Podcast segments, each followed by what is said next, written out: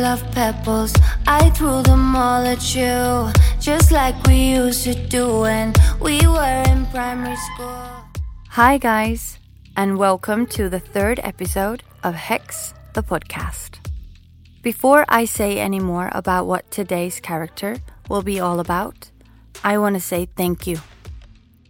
Thank you for subscribing, commenting, and writing to me about Hex. I was so worried when I started writing these episodes.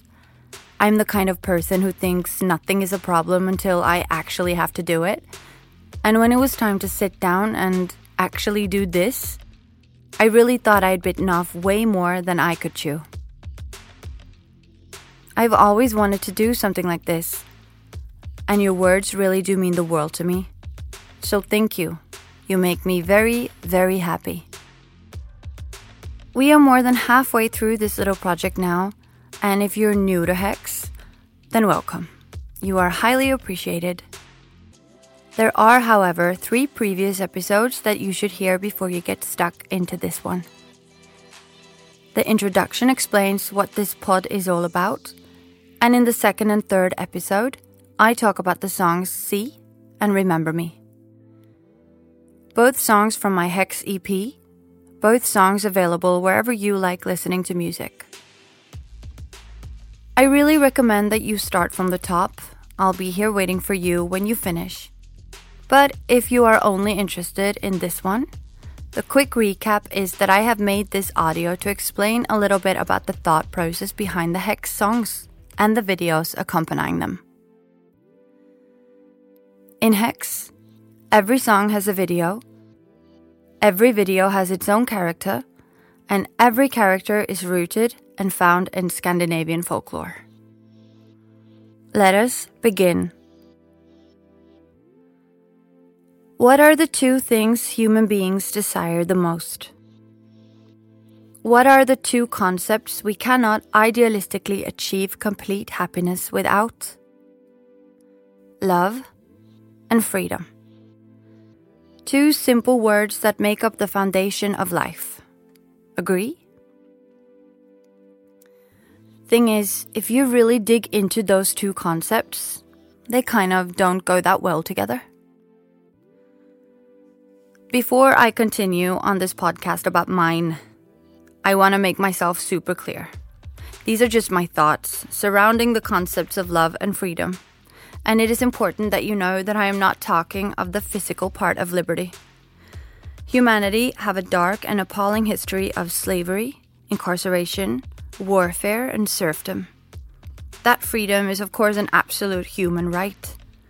What I am on about here is psychological freedom, the kind of freedom we uphold in our minds. Love binds us, it holds us down and forces us to make choices that a lot of people argue are very unnatural. Love, essentially, forces us to put the needs of others above our own. A common consensus is that love makes us free. But is being free and feeling love even possible? Is claiming that love equals free the biggest basic lie?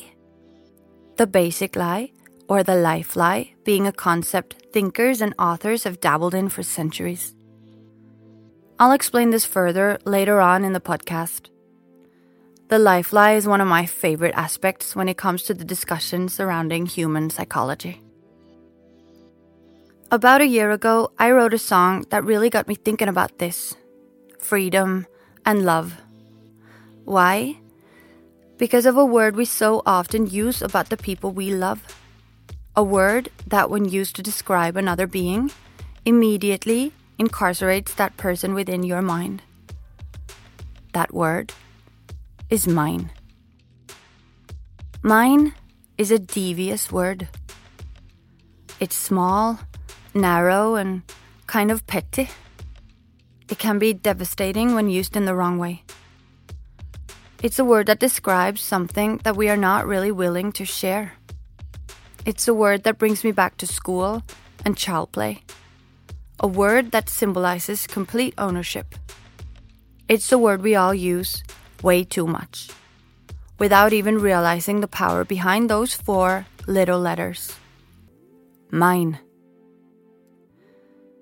I wrote the song Mine about my husband Mark.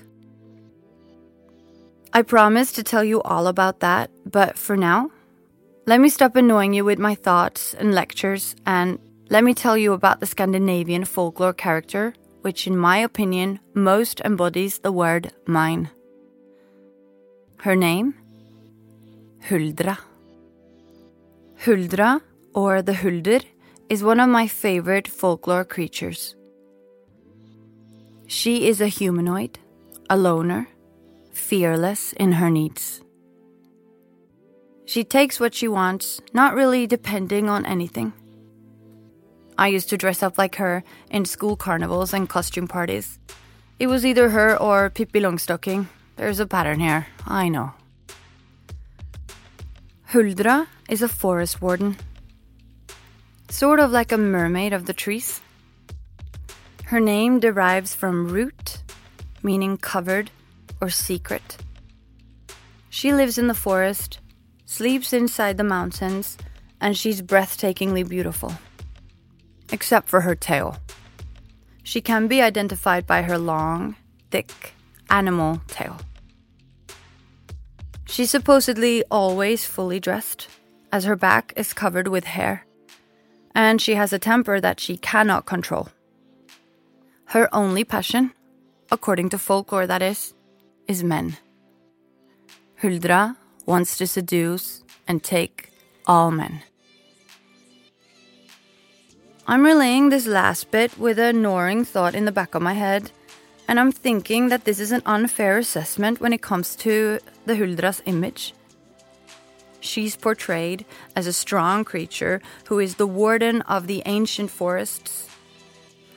I dare say, with a certainty that is pretty much set in stone, that men would not be Huldra's only passion. Huldra is one of the most known Scandinavian members of the troll family. Every little girl over here knows about Huldra. We even have places named after her. This legend, too, started as another scare tactic. In the song Sea, I talk about Nøkken. And Nøkken embodies the water and the dangers of drowning. In the song Remember Me, Nattmara is the demon who forces us to face ourselves and our own conscience. Huldra is what happens if you get lost in the forest. But now, I'm not talking about losing your way in the literal forest. Thank Apple for iPhones and Google Map and all that, but I'm talking about losing your way in love. We hate when what we consider ours leaves us. In the second episode of this podcast, I talk a lot about the phenomenon that is apophenia. Apophenia being the tendency to perceive connection and meanings between unrelated things. Human beings love that. We are a logical species. We can think, and thinking means we can draw conclusions, and how we love to draw conclusions. Sometimes, though, we experience emotions that are too severe to process Henrik Ibsen, Norway's most celebrated poet and playwright, has this play called Vildanden, or um, The Wild Duck. In the play, the Ekdal family are accused of living a basic lie or a life illusion. Now, I'm not going to dive into this play and bore you with an analysis you did not come here to hear, but you should read it. Ibsen is a G. It is so ballsy and astonishing for a writer in the 1880s to suggest that most people in our society is just basically hiding from painful truth behind suitable lies. Especially seeing as we still do that today. On a quick side note, and this is in no way advertising, but the Grand Hotel in Oslo, which happens to be one of my most favorite hotels in the world, is one of Ibsen's old stomping grounds. They have a suite named after him, and I got upgraded once and spent the night in it. I could live in that room. I didn't even leave it to go shopping. Side note, too, I really love shopping. But that day, I just stayed in the room and drank it in. I swear he's in the walls of it. Anyway, the life lie or the life illusion is what we use to escape from the real truth. We all do it. Ibsen nods to the fact that none of us can go on without that illusion of the basic lie, and he's not wrong. Look into yourself, ask yourself all those hard, bitter tasting questions. You'll soon realize you do it too. I do it. We all do it. Tar de livsløgnen fra et gjennomsnittsmenneske? Tar de selve lykken fra ham med det samme? Translated, this is Rob the average man of his life illusion, and you rob him of his happiness at the same. Enter Huldra. Remember I said Huldra steals away men? Well, imagine you're a woman living in 16th century Norway, and your husband leaves you. One day he just doesn't come home from the fields. Gone, poof, you're alone, with like 10 kids. Now, this is not handled the way we would today, where we would cry for a week, then call up on girlfriends and mothers, talk, cry more, get drunk, get sober, get angry, call lawyers, and try and take the bastard for all he has. No, this was unthinkable. Something or someone must be blamed. This is where Huldra comes in. Huldra, that beautiful temptress who live amongst the trees, luring unsuspecting boys and men away from their families and chores, just so that she can keep them and make them hers. She symbolizes the gap that separates you from what used to be yours. In my own humble, well, maybe not that humble opinion, the word mine is a basic lie. Nothing really belongs to us. Mine is a man made concept. And I dare say that considering your family and loves as your own possessions is the number one life illusion we live in this world. I met the man I call mine almost 11 years ago. In one of those storybook moments that I didn't even believe in until I walked right into one. Long story short, he opened the door to a studio in London, said hello, smiled, and I was head over heels in love. Sickening. I know. Now, storybooks lie. We all know that. No matter how good it starts, no one really lives happily ever after. At least not without a severe dose of adjustment, a bigger dose of acceptance, and a huge truckload of compromise. Love to me, as beautiful as those four letters sound when we combine them, doesn't stand a chance without these three things. When our son William came into this world, a mere 18 months after Mark and I first met, I felt completed. After a serious battle with adjustment, that is. Nothing anyone says can ever prepare you for children. It's a different story for everyone, but I am not one bit ashamed to say that I struggled hard in that first year of my son's life. All that used to be mine was mine no more. Time, love, money, sanity, sleep, it all belonged to him. And I used to think I was a terrible mother for feeling like this. I was dealing with all of these losses, and at the same time, I was experiencing an emotion I had never felt before.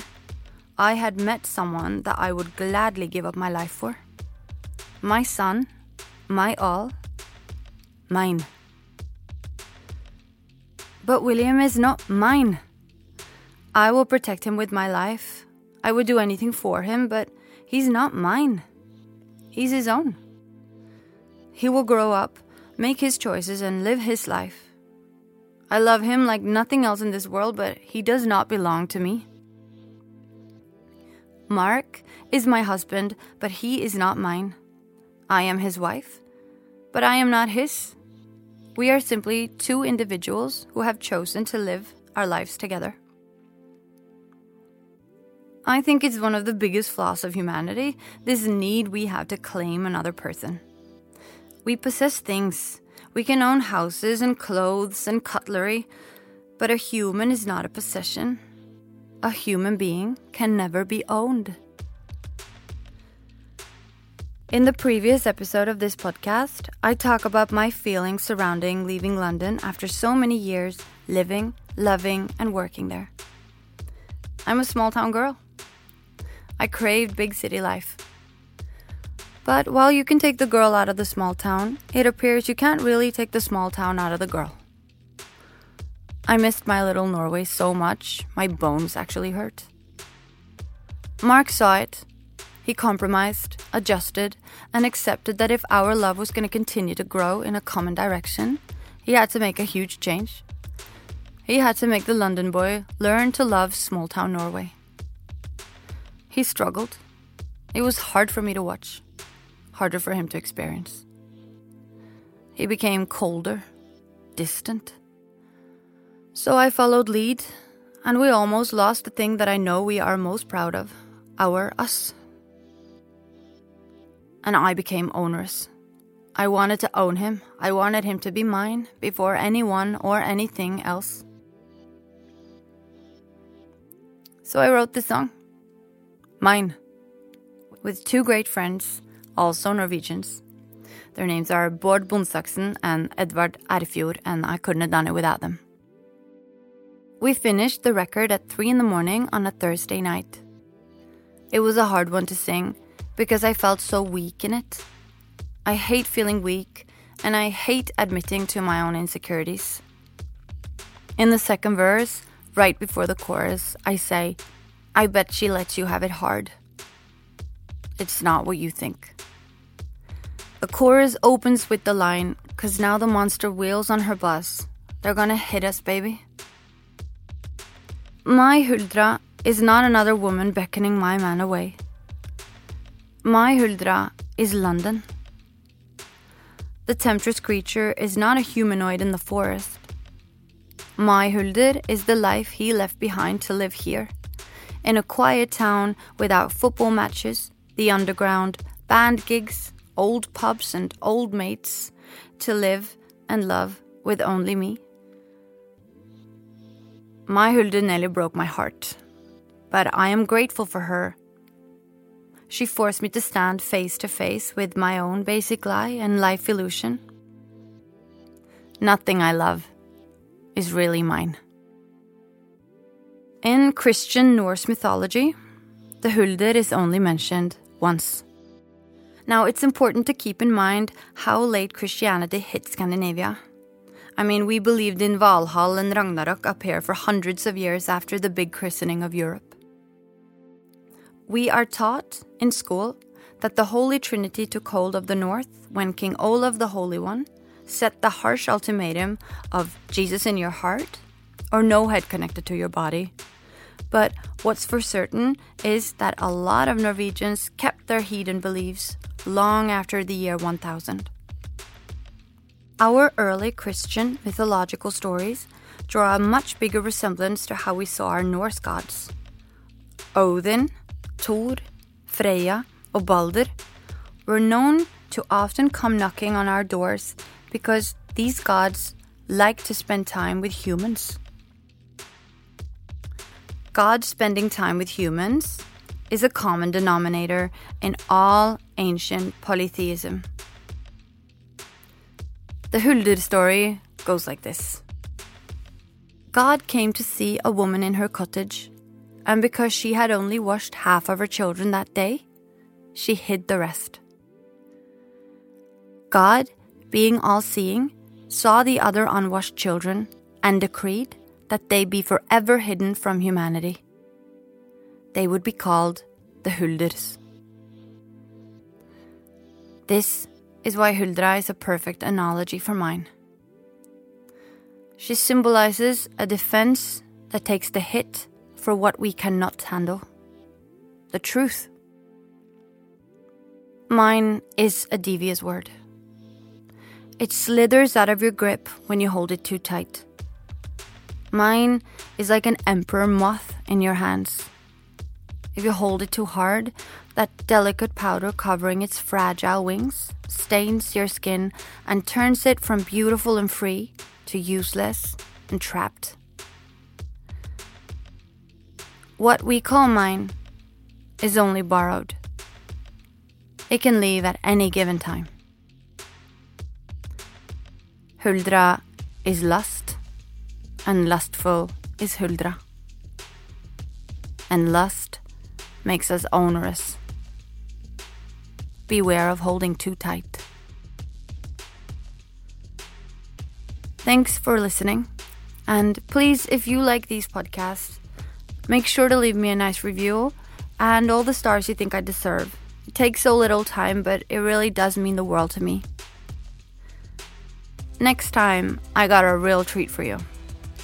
One of the most talked about and misunderstood characters in all of universal folklore. Can you guess the character yet?